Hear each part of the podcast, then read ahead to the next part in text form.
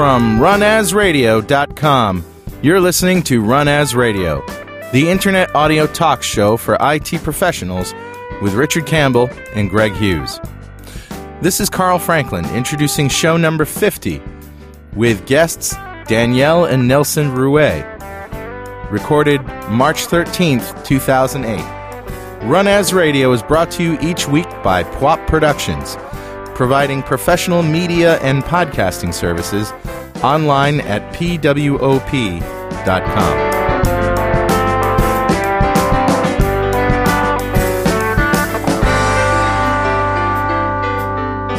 You're listening to Run As Radio. I'm your host, Richard Campbell. With me, as always, Greg Hughes.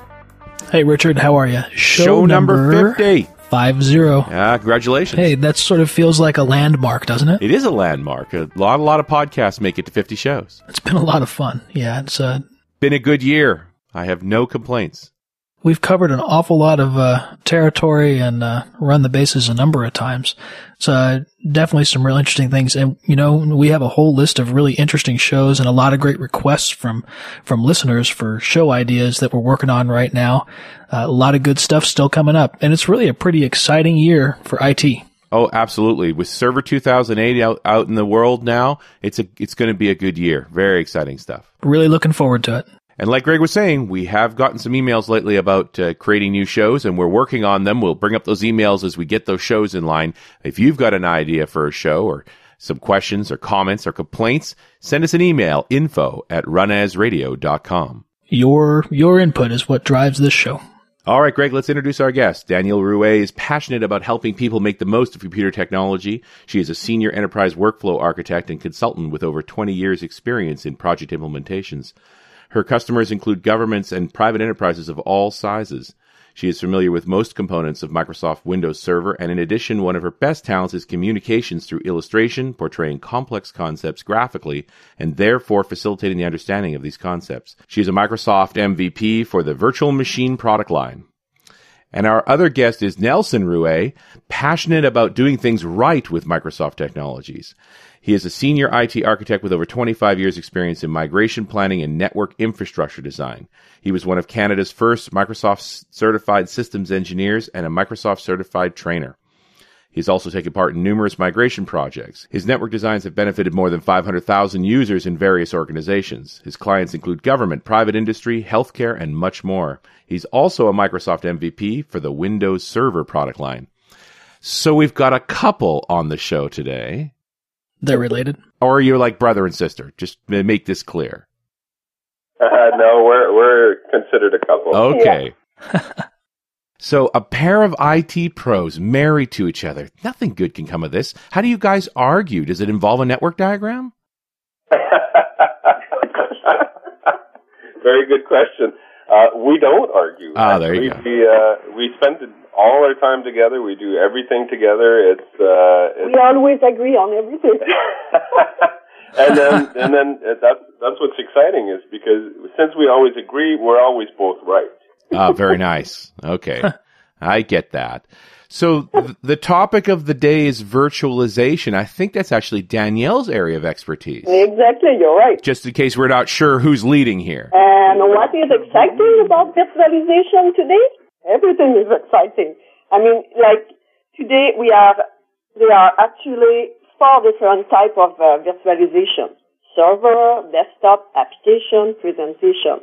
That's right. All, all of these different types of virtualization. Well, lot, lots of people are already very familiar with presentation virtualization. It's really nothing much more than terminal services. Right. Um, but uh, the other types of virtualizations are really exciting. Lot, there's been a lot of noise in the industry in the last few couple of years. We would even say that last year was the year for server virtualization. 2007 was definitely the year where server virtualization was put on the map. And this is this is taking a physical instance of a server and turning it into a workload on top of another physical server. Uh, and when you're doing that, you can actually run up to, uh, on average, our customers run between 15 and 20 different workloads on the same physical server. So that means that uh, you, you've got a consolidation ratio uh, that, that is at least 10 to 1 And in some cases, it's up to 20 to 1. Just think about it. The, the amount of space that you're saving in your, uh, in your data center is just uh, very, very exciting. And, and with all the consequences therein, the densification of servers, of course, increasing power loads in a given rack, and I mean, there's pluses and minuses to this. But one area I really wanted to chase down here is, uh, granted, last year was a great year for virtualization, but it's this year that we're finally getting Hyper V, and I wonder how much of an impact that's going to have, uh, considering how far we've already come with products like VMware and Xen. It look to me, it really feels like Microsoft's finally got their act together with Windows 2008 and uh, and Hyper V. Well, I mean, uh, we don't have Hyper V yet because uh, it's not delivered with uh, Windows Server 2008 yet. It's but, still only in beta. Yeah. Right. But I think, yeah, that would be very exciting that the product is really uh, really solid. And Absolutely. Yeah, we we just received a new beta of it. Uh, well, Danielle actually just received a new beta of it uh, this week, and uh, uh, it's a, it's a really powerful platform. That it, it doesn't have all of the features that its competitors have. One one very very big feature that all the competitors Xen and uh, well Citrix Xen Server and uh, VMware ESX Server both have is the ability to to move a workload from one uh, or a virtual machine from one physical server to another while that virtual machine is running. Uh, the, the Hyper-V in the first iteration will not be able to do that, but that's that's just a minimal. You know, it, not everybody uses that. Of all the people that have uh, ESX server or a Xen server, um, maybe 20%, 25% of their customers actually use that. So, so there's no doubt Hyper-V will be a very powerful platform for organizations to move to virtualization. And the fact that, that it's in the operating system exactly. and, and it's basically free, it's $28 per, per physical machine. So everybody will have the chance to work with it. yeah, it will democratize the concept yeah. of server virtualization. And, you know, everybody, small businesses, medium businesses, all the ones that have been that have been holding back on the concept of server virtualization will now be able to afford it and get into it. Uh, that'll mean that they'll have to change the way that they're looking at hardware. Uh, we're we're just in the process of doing that. In fact, uh, exactly. We have uh, we have a five server, and we want uh, to change that to two blade system. Yeah, that are using shared storage. Exactly. Yeah, so we'll have this two blade system that will provide high availability for one another and uh, will load all our, our, physical servers onto these two blade systems, uh, virtualize them all, and um, so we'll have one server footprint as opposed to the five physical servers that we have right now. Well, of course, we're a small shop, but there's only two people in this this office, so. Well, and I'm, I think this is very interesting to me because I, I, think most folks look at virtualization as a big operation. I really like the idea of what the small shop's going to look like with a virtualized environment. And, and I, I guess I've sort of got the same place where I want two servers, a shared block of storage, probably iSCSI because it's relatively inexpensive. Yeah, absolutely. The iSCSI yeah. is definitely the way to go because it, you, you use a network card to address your shared storage. Right. Of course, you need to have shared storage in order to be able to provide high availability. When you think about it, you've got five servers or more that are going to be transformed into virtual machines all running on the same physical server. If that one physical server goes down, everything breaks. Mm-hmm. Uh, so you need to be able to make sure that if something happens, it'll automatically be moved over to the other physical server that you've got in your in your network, so that your services are going to continue running. So that's why you need shared storage, so that the two servers can address the same storage unit and take over a workload or another on an as-need basis. So, you know, Microsoft, we, we mentioned that this, this capability of doing, of the movement of a virtual machine while it's running. Microsoft has a capability like that, but it has to save the state or hibernate the virtual machine while it moves it over from one to the other. So, so we would have a hot failover right? We would have a hot failover in the sense that it would happen automatically, but there'd be a few minutes of downtime in the process. Yeah. It's, yeah. it's less it's less than a minute downtime actually. If you've got high speed storage, uh, It, it's really fast. It's the same feature that you have when you're using a failover cluster today. Right. Uh, if somebody's running Exchange on a failover cluster and there's an event that causes a failover, they have about a 30 second, one minute window of loss of service uh, when they're doing that. So it's exactly the same Yeah. type of uh, situation. But what, what's really cool is uh, HP, for example, has uh, has this new platform that is called a C3000. It's a blade server enclosure, and it and you can put both the, the servers and the storage inside the same enclosure, and that's what small businesses are going to want to, to look to, and in the future because you know they'll want they want to have this this one simple unit that has everything that they need and that can run all the virtual machines that they need to run uh, in a high availability scenario All in one box. An all-in-one box, an all-in-one server. That's that we've been we've been announcing that for the last year and a half that they, these all-in-one boxes were going to be coming out, and lo and behold, they're available now. And it, it's interesting to look at it that way as a blade server because normally when I think of blade servers, I think about trying to get 10 PCs in the space of eight rather than I just want two PCs sharing a chassis. Exactly. Yeah. Well, the, the, this we we saw one in Vancouver actually when the when, when Microsoft did the Windows Server 2008 launch last week, and this one uh, C3000 HP blade system had uh, it had four blade servers, x86 or x64 blade servers in it. It had two Itanium blade servers inside it. It's a, another 64-bit platform, but completely different architecture. That's the first time that we've ever seen two different, completely different architectures in the same blade server and our blade enclosure. And then it had multiple storage bays that were all in the same enclosure at the same time. Very, very impressive little box. And Really quiet, the too. price is uh, The price is very Yeah. affordable Yeah. too. I'm I'm just trying to figure out how much horsepower we need to make this work properly. Uh, well, and maybe we need to define a bit of what a basic set of servers would look like to a small business.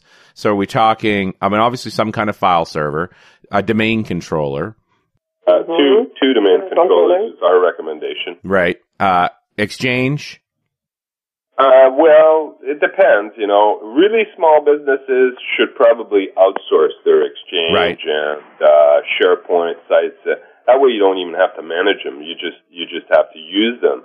Uh, it's much simpler to do it that way. But I would say medium organizations would probably have their own Exchange, Right. their own SharePoint. Uh, whenever you host your own Exchange, you've got the added complexity of having to open up your internal network to the outside world so that you can you can use a Windows mobile device to get your email uh, or a RIM uh, uh, BlackBerry so that you can get your email while you're on the go and so forth. So uh, that adds a, a certain level of complexity. When when you're using a hosted service, you have all those services Right. anyway, and you don't need to deal with the complexity of managing it. So we're really talking the true small business scenario, which is what used to be a single server, just the thing that did the file server and some authentication and very little else, maybe some Yeah. printing services.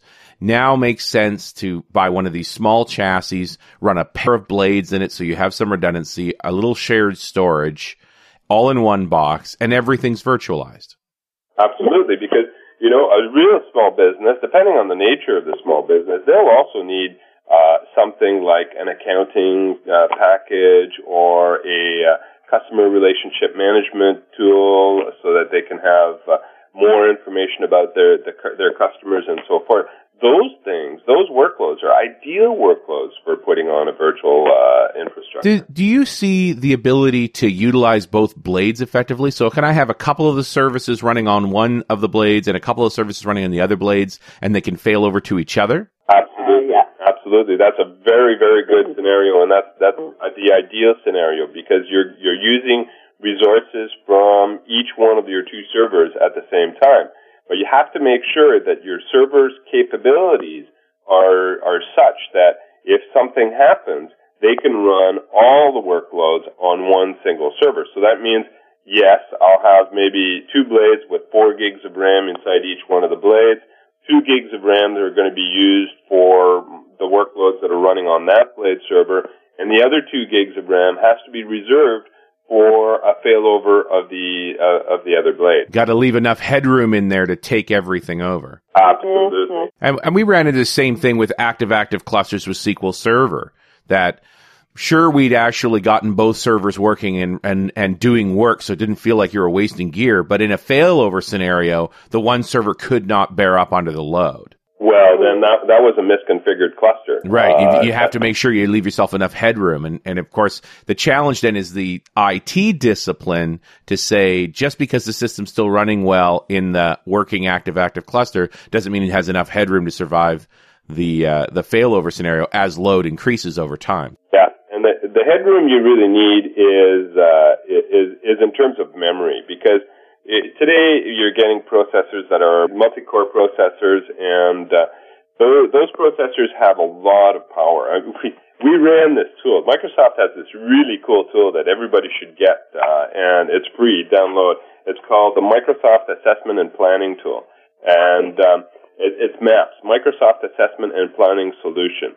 Uh, it's a really small little tool. You load it up on a workstation. You, you have to have administrative rights to all of your computers, but it provides you with an analysis of what's going on inside your network uh, in terms of virtualizing your server workloads as well as virtualizing the applications that you're running on uh, your desktops. And I want to talk about that, or we'll want to Yeah. talk about that a little bit more uh, in a bit. But but maps, we ran maps in our environment, and we have one server that is our main domain controller that runs DHCP and our file and print, ser- well, file services, and it was running at less than 0.98% utilization.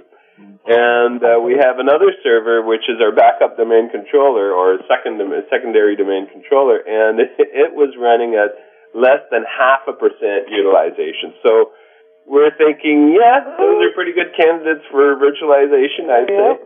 Often, uh, when we talk about small businesses, we're in a scenario where we have some existing infrastructure. It's probably fairly elderly because it tends, because it was working. I, I'm thinking about a customer who still had an NT4 server clunking away, running as a PDC, and nothing really wrong, but they, they feel like that's going to die one of these days and we don't know what we're going to do. Uh, what are the Exactly. scenarios that a small business has to take that server and roll it into a virtual environment? Yeah, from from physical Well, to virtual. That that's actually one of the very very best scenarios that, that you pointed out, Richard, about this concept of uh, uh, of organizations, especially organizations that are running really old workloads like that. Uh, today, you try to install Windows NT on a new server, and it's it's really hard because you basically have to dumb down the hardware so that you can actually uh, put the uh, or install Windows NT on there. But think about it: you install Windows NT in a virtual machine, and then that becomes the disk drives for that virtual machine become nothing nothing more than files on a on a server somewhere. You need another copy of that machine. You just copy those files. Bang! You've got a new new installation of Windows NT. Not more complicated, not more difficult than that. Uh, and it's it's really easy to back up. It's really easy to restore. It's really easy to recover.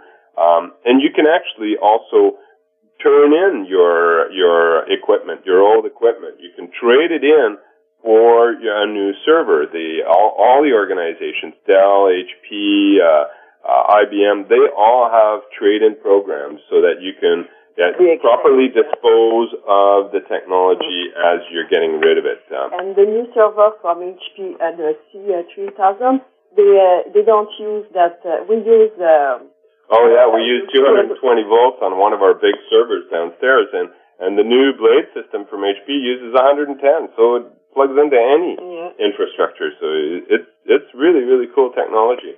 And uh, BC Hydro offer, offers uh, rebate for uh, if you virtualize your uh, That's right. BC Hydro is in the process of uh, of putting together a, a rebate program under the Power Smart banner that will allow organizations to have really significant rebates. Now, of course, BC Hydro's rebate is not available to small or medium business because you have to spend at least $200,000 in power every year. Uh, but any organization in that situation can get a significant amount of, uh, of uh, return on investment from BC Hydro when they think about moving that. Uh, they have a, a very, very powerful program.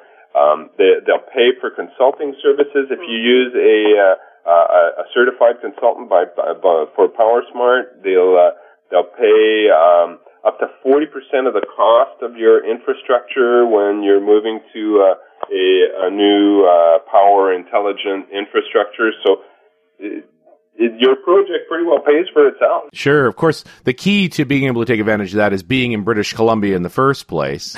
so, I mean, there's a point to be made here that power companies all over the world are recognizing that server infrastructures consume a substantial amount of power, and there are opportunities to work with them to upgrade your equipment to more power efficient stuff that will ultimately save you money. Uh, You're absolutely right. It, it actually started with uh, Pacific Gas and Electric in Northern California. They were the first ones to offer a program.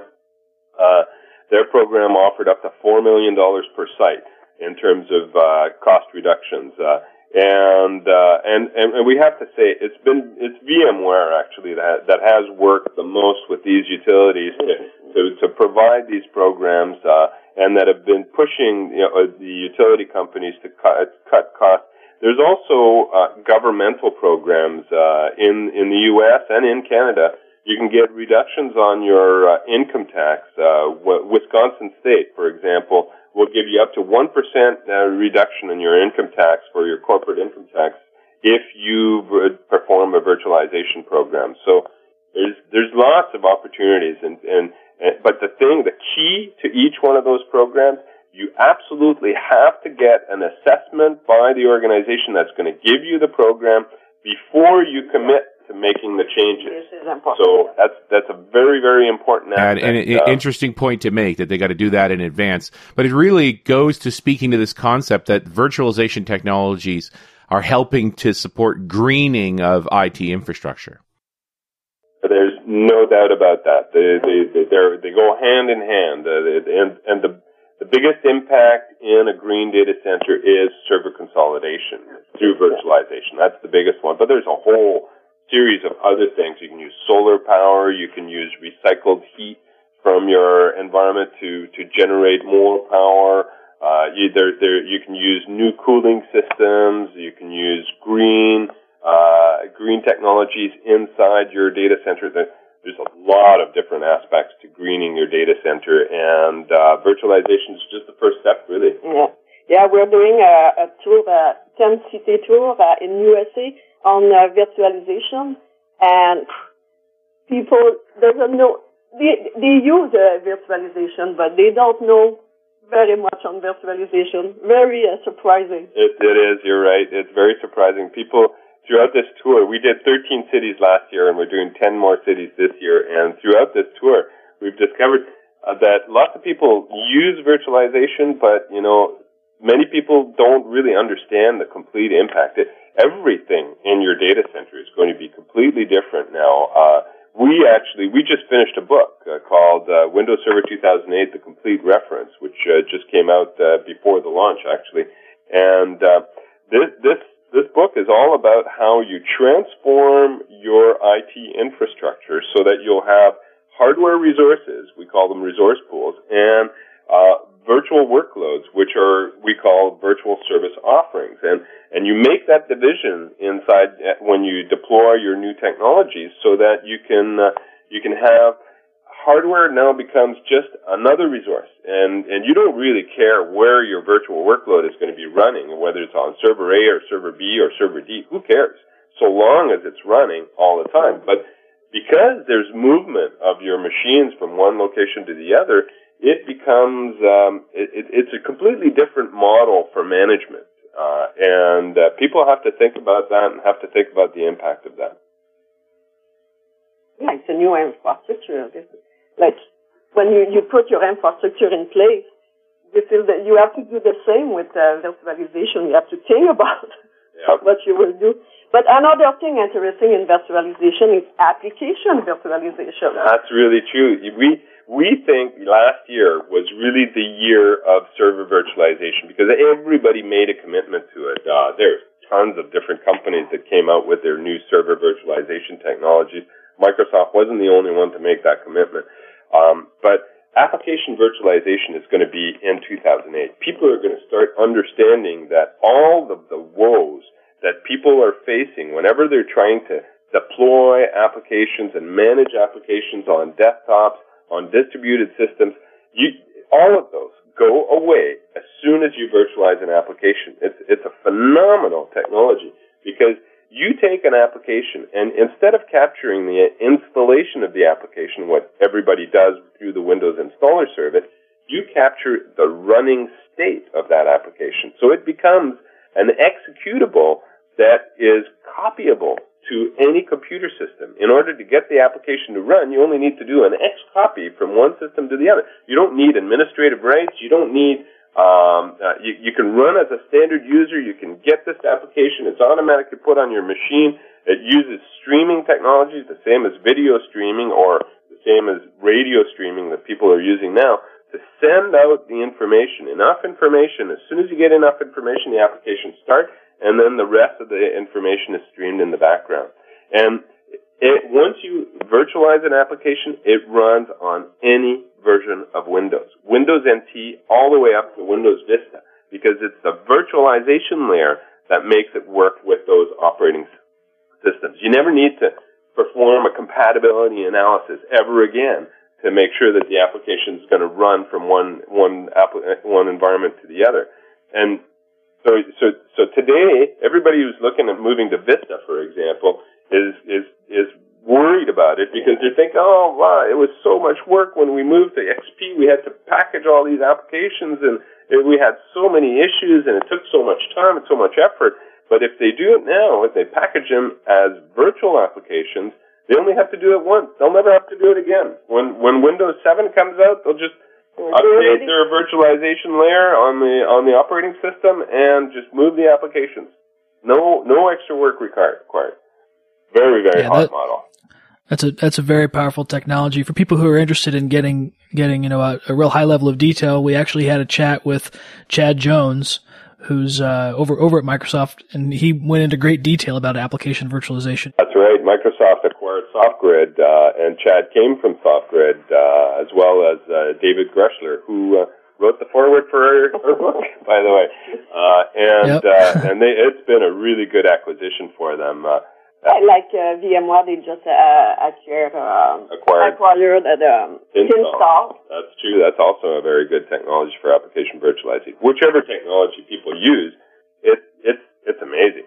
And in addition, when Microsoft acquired SoftGrid, SoftGrid was selling for two hundred dollars per yeah, desktop, and Microsoft packaged it with a whole bunch of other technologies that are available at nine dollars a desktop. That's a phenomenal price drop, and and it's a no-brainer. Of course, you have to get a software assurance agreement in place to get that, but uh, it's definitely something that every organization should look to. Uh, application virtualization is the hot ticket for 2008. Oh, yeah. yeah, it's definitely an enabling technology for businesses of all sizes that can easily take advantage of it. I'd like to step back to to machine virtualization, if you will, and and specifically on the server side, we've we've talked about data centers and sort of uh, largers and large, medium, and small infrastructure. Um, so I, I used virtualization for a very specific purpose once, and I'm just kind of curious if you've had any experience with other other people that you've worked with, and that is when you have environments that maybe you don't have to run very often, but you have a lot of different types of things, say in a test environment or a development environment, where you need to be able to very quickly and be very agile and flexible in terms of what's running. You want to minimize the actual infrastructure cost to build, but you need to be able to run lots and lots of different machines at different times. Absolutely. Uh, well, for, I'll give you an example. We we wrote five books last year. Uh, two books on Vista, one book on Active uh, on Windows Server 2008 Active Directory, uh, one book on Exchange 2007, and of course a book on building a whole infrastructure with Windows Server 2008, the complete reference. So, to, in order to support these books, we have over a hundred virtual machines that are playing different roles inside our um, inside each one of the the scenarios that we put together for these uh, these books. Now, of course, all these hundred virtual machines don't don't run at the same time. Uh, many of them are parked for for extended periods of time, but uh, the ability to have uh, these machines in a virtualized environment that you can turn off and turn off, pause and start, restart, and uh, and create pretty well any environment. Uh, you can even create uh, simulate uh, remote sites through virtual machines using uh, Windows servers routing and remote access capabilities. so so you can simulate low bandwidth by by creating small um, uh, network interface cards that are using only 10 megabits per second instead of one gigabit per second. So you can you can really simulate pretty well anything you want with virtualization. And for testers and developers, it's it's a phenomenal benefit. Uh, you need to have, of course, if you're working with Microsoft technologies, you absolutely need to have something like a, a Microsoft uh, Software Developer Network license or a TechNet license that gives you lots of different licenses for the various technologies so you can test them out. Um, but that's that's a minor cost compared to the cost of actually buying all of these products.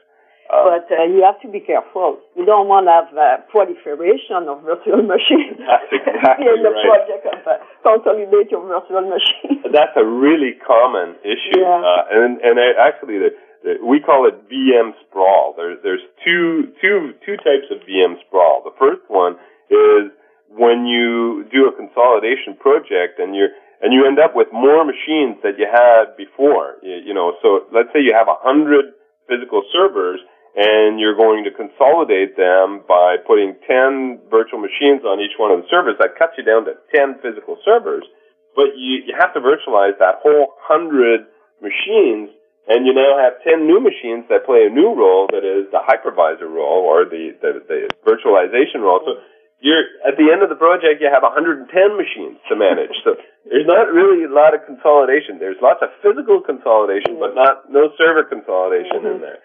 Uh, and then there's also the server, the VM sprawl of um, people who have administrative rights to their PCs in any network. Anybody who's got administrative rights to their PCs, they can download and install free virtualization technologies.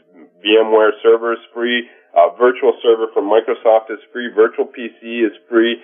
So anybody can download this technology and start building virtual machines, unauthorized virtual machines inside your network. Uh, we had a customer in uh, in Quebec uh, several years ago that had uh, somebody build an unauthorized Linux virtual machine, and that Linux virtual machine had a whole bunch of open ports. It was taken over by a spammer from somewhere, uh, and that spammer started using it to send off a whole bunch of emails to uh, somebody in the UK.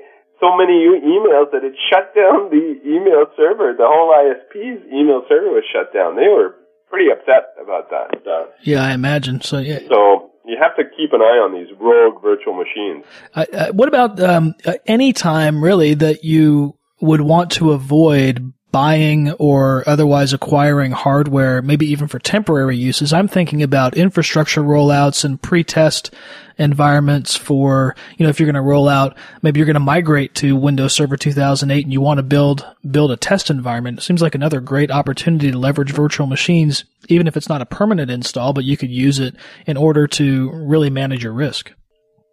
That's a really good point. Uh, we uh, we actually have a presentation that we gave at uh, Microsoft Management Summit. Uh, it's available on our website under the presentations uh, folder. It's uh, our website is www.reso-net.com. That's r-e-s-o hyphen n-e-t dot com.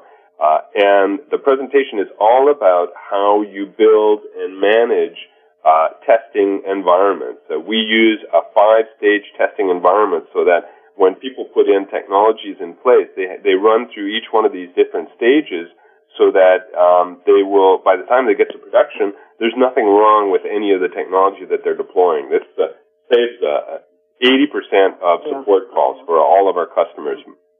So that's all described.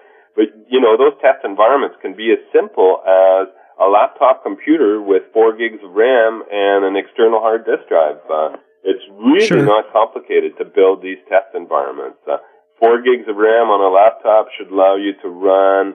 Uh, you, if you're running Windows Server 2008, you need 512 megabytes of RAM for each virtual machine. So that means you could run up to five, six, seven, eight uh, well, not eight, seven uh, different virtual machines at the same time. You still need to reserve a little bit of physical memory for the the base operating system that's running the virtualization layer, but uh, that's that's extremely powerful. I mean, uh, you can do a lot of things with five machines, and if you're running Windows Server 2003, you can cut it down. We've actually had Windows Server 2003 virtual machines running with 92 megabytes of RAM. Uh, that's that's pretty low. low memory requirement. So, well, especially when uh, we can put so many gigs of RAM in a typical machine these days. Guys, we're just well, about out of time here. Any final words before we wrap up? Well, virtualization is definitely the best thing for people to look at. And we're uh, giving a course in uh, Las Vegas at uh, Interop on the virtualization, a one-day course. Uh, we'll do that in uh, Las Vegas and New York this year. So uh, yeah, that's true. That's at the end of April, and that'll be the basis for our next book, which is going to be uh, about how to use Microsoft virtualization technologies to green your data center. Cool. Um, Terrific. Appreciate the opportunity. Thank you very much. Thank Hopefully, you very much. Nelson and Danielle, thank you so much for coming on the show, and we'll talk to you next week on RunAs Radio.